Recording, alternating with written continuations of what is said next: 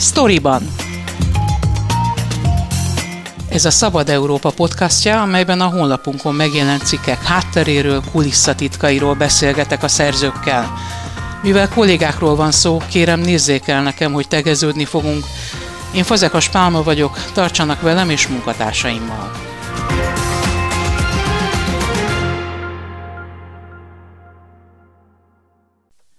Akinek van pénze, az felszáll a napi három busz egyikére, akinek nincs, az biciklizik egy órát, vagy gyalogol még többet, hogy megvizsgálja a házi orvos. Ha hó elején betegszik meg a gyerek, jó eséllyel van pénz a gyógyszerére.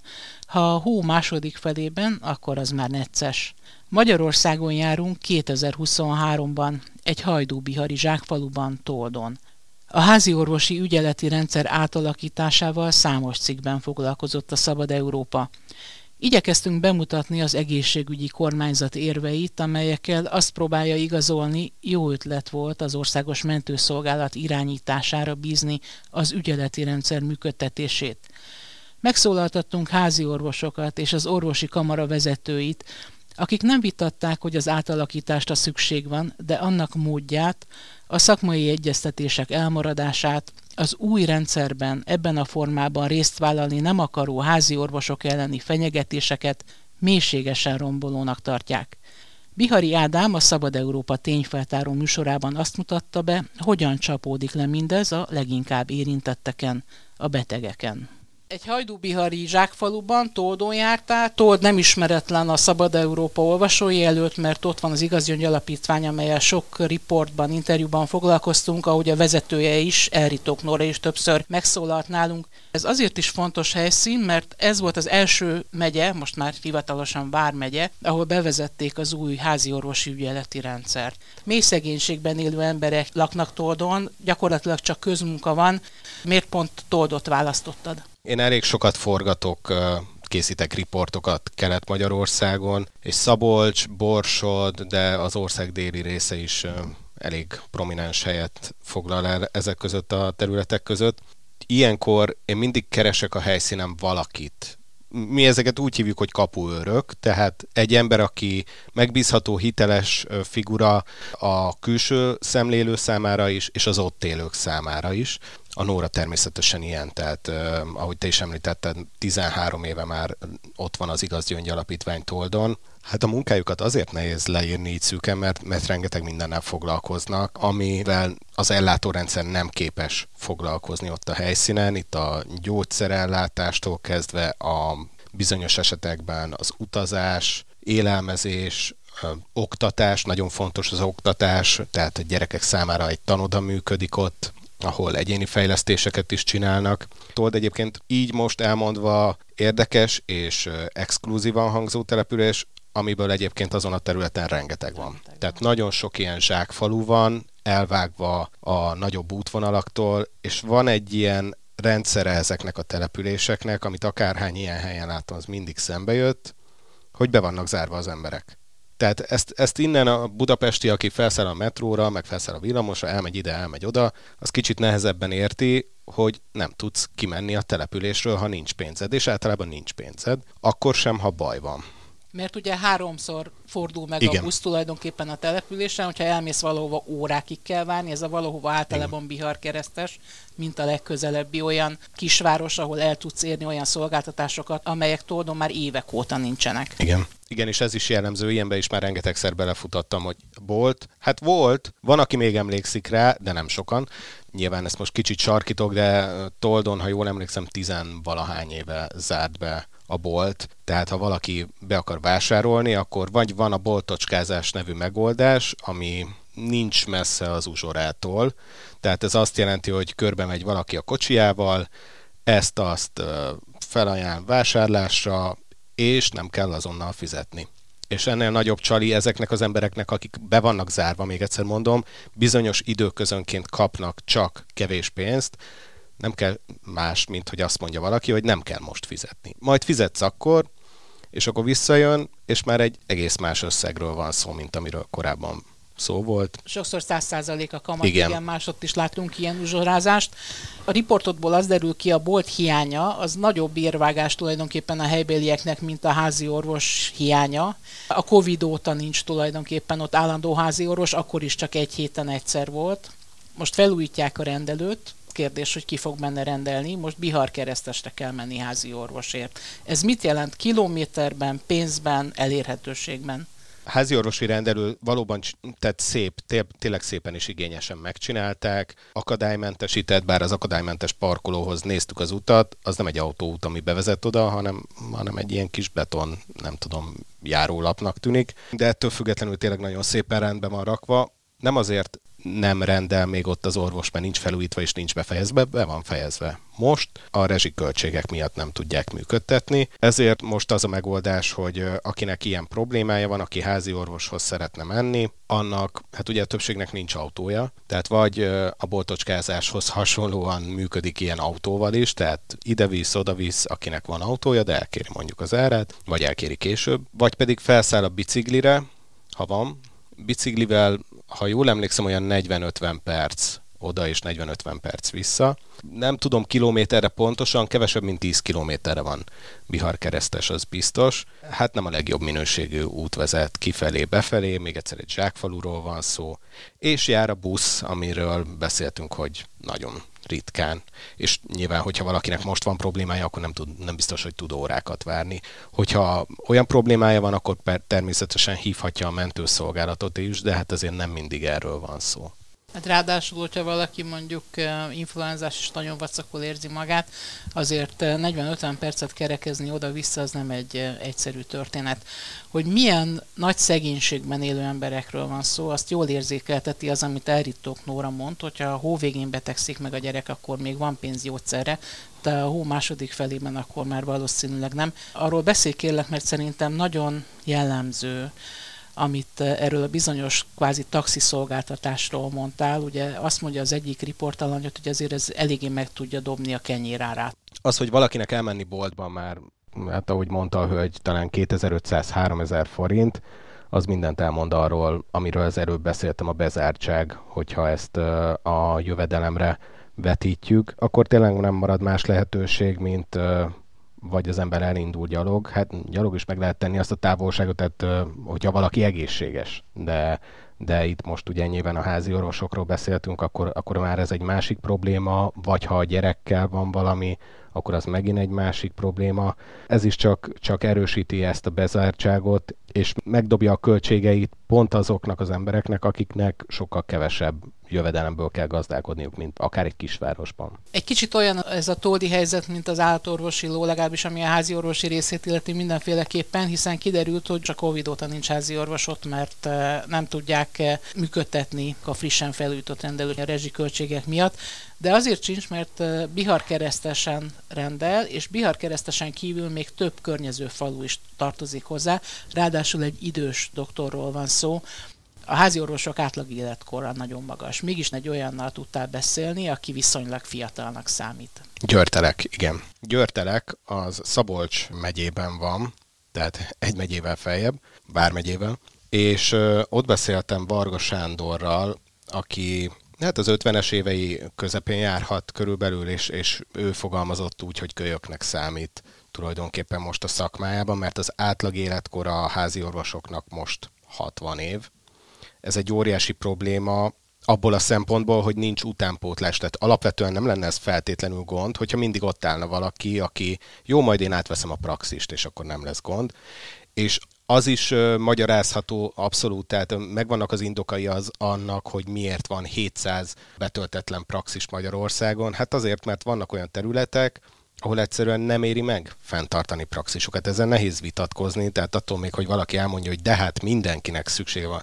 Nem, nem mindenhol lehet ezt fenntartani, főleg nehéz gazdasági helyzetben, de ez nem fogja vigasztalni azokat, akik ott laknak. És ilyenkor átrendelés megy, tehát Varga Sándor is átrendel más körzetbe. Itt is dolgozik, ott is dolgozik egy, egy szomszédtelepülésen, ráadásul nagyobb praxis, több emberről beszélünk, ezek lehetnek eltérő. Ez most furán hangzik emberanyag, de, de ez azt jelenti, hogy mondjuk milyen betegségek, milyen egészségi állapotban van az adott közeg.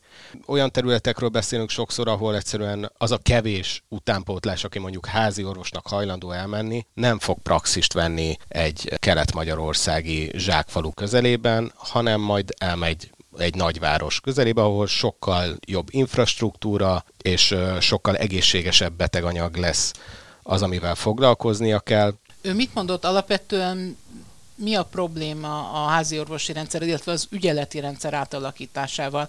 Az orvosi kamara legutóbb azt kommunikálta, hogy nem is elsősorban azzal van gondjuk az orvosoknak, hogy ügyelni kell, hiszen erre a hivatástudatuk és a törvény is kötelezi őket, hanem az a szerződés problémás, amit eléjük toltak. Mit mondott uh, akár erről, akár az átalakításról a házi orvosod?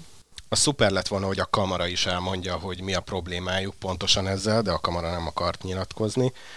Viszont uh, Varga Sándor ugye arról beszélt, hogy az ügyeleti rendszer átalakítása volt az, amiben a kamara belekapaszkodott, mert az volt az egyetlen dolog, ami zsarolási potenciál a kormányzattal szemben, amire azt tudták mondani a háziorvosoknak, hogy ne írják alá az új ügyeleti rendszerről szóló szerződést az országos mentőszolgálattal, és ez számos esetben megtörtént, és ennek megvannak a következményei. Ugyan akkor az ügyeleti rendszer átalakítását pedig a kamara is szükségesnek tartotta. Tehát nem ezzel van nekik a fő problémájuk, hanem van egy indikátorrendszer nevű pontrendszer, ami pontokat ad, és ez a finanszírozásban van ennek szerepe, tehát a pénzt, ami pénzt kapnak majd a házi orvosok. Ez például olyanokra tér ki, hogy szűrővizsgálatokra elküldeni az embereket, csak itt jön be az a faktor, amit Varga doktor úr is mondott, hogy attól, hogy ő elküld valakit szűrővizsgálatra, az az ember nem biztos, hogy el fog menni szűrővizsgálatra, főleg más elküldeni valakit szűrővizsgálatra az ötödik kerületben, meg más valakit elküldeni mondjuk Szabolcs Tehát szélén. tulajdonképpen egy olyan teljesítményrendszert erőltettek rá az orvosokra, ahol nagyon sok a bizonytalan faktor.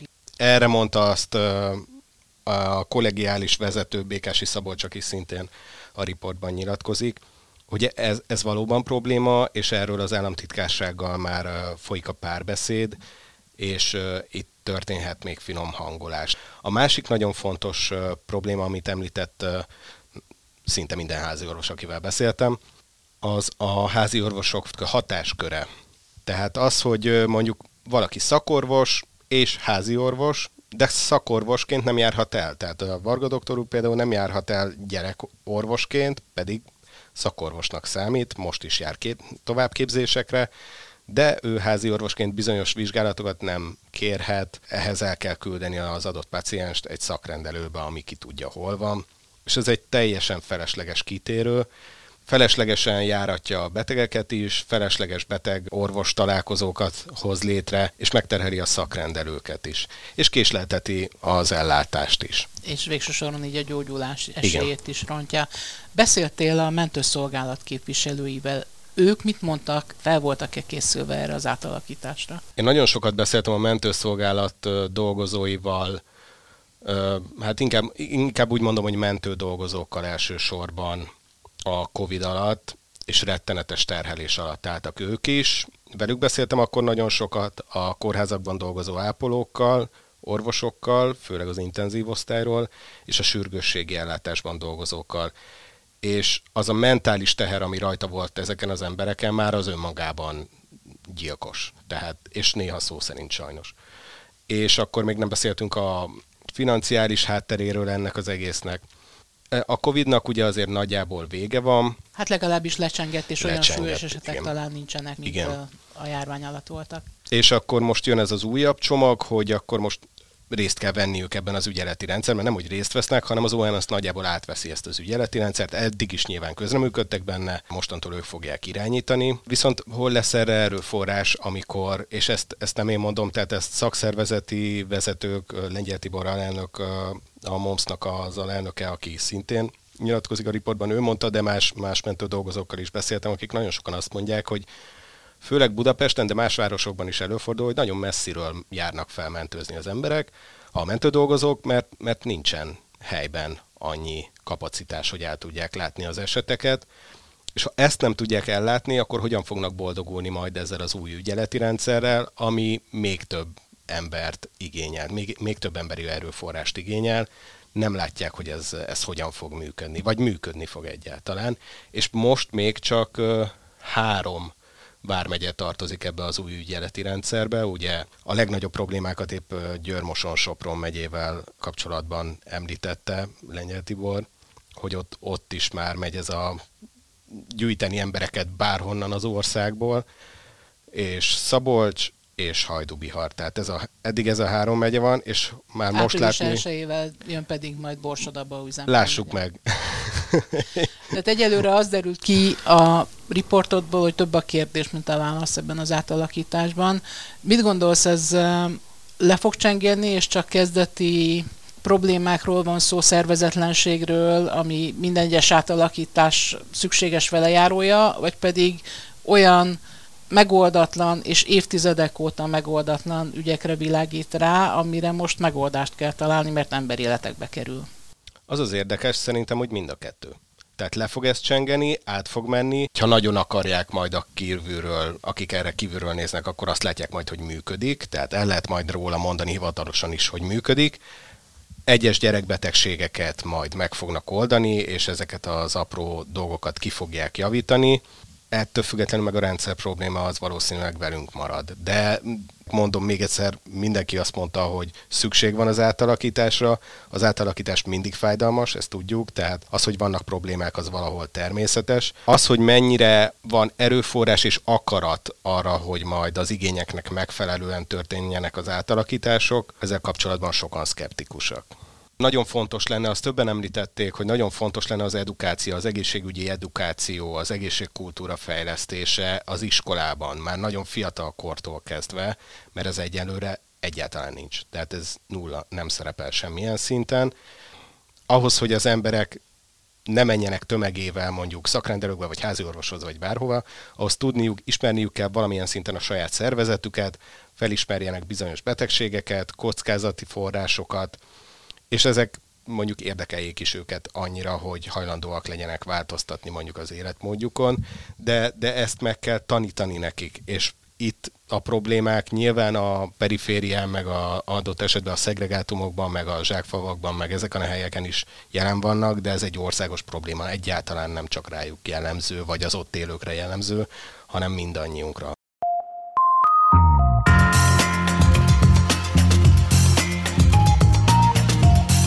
Ez volt a Storyban, a Szabad Európa podcastja, a honlapunkon megjelent cikkek hátteréről, kulisszatitkairól.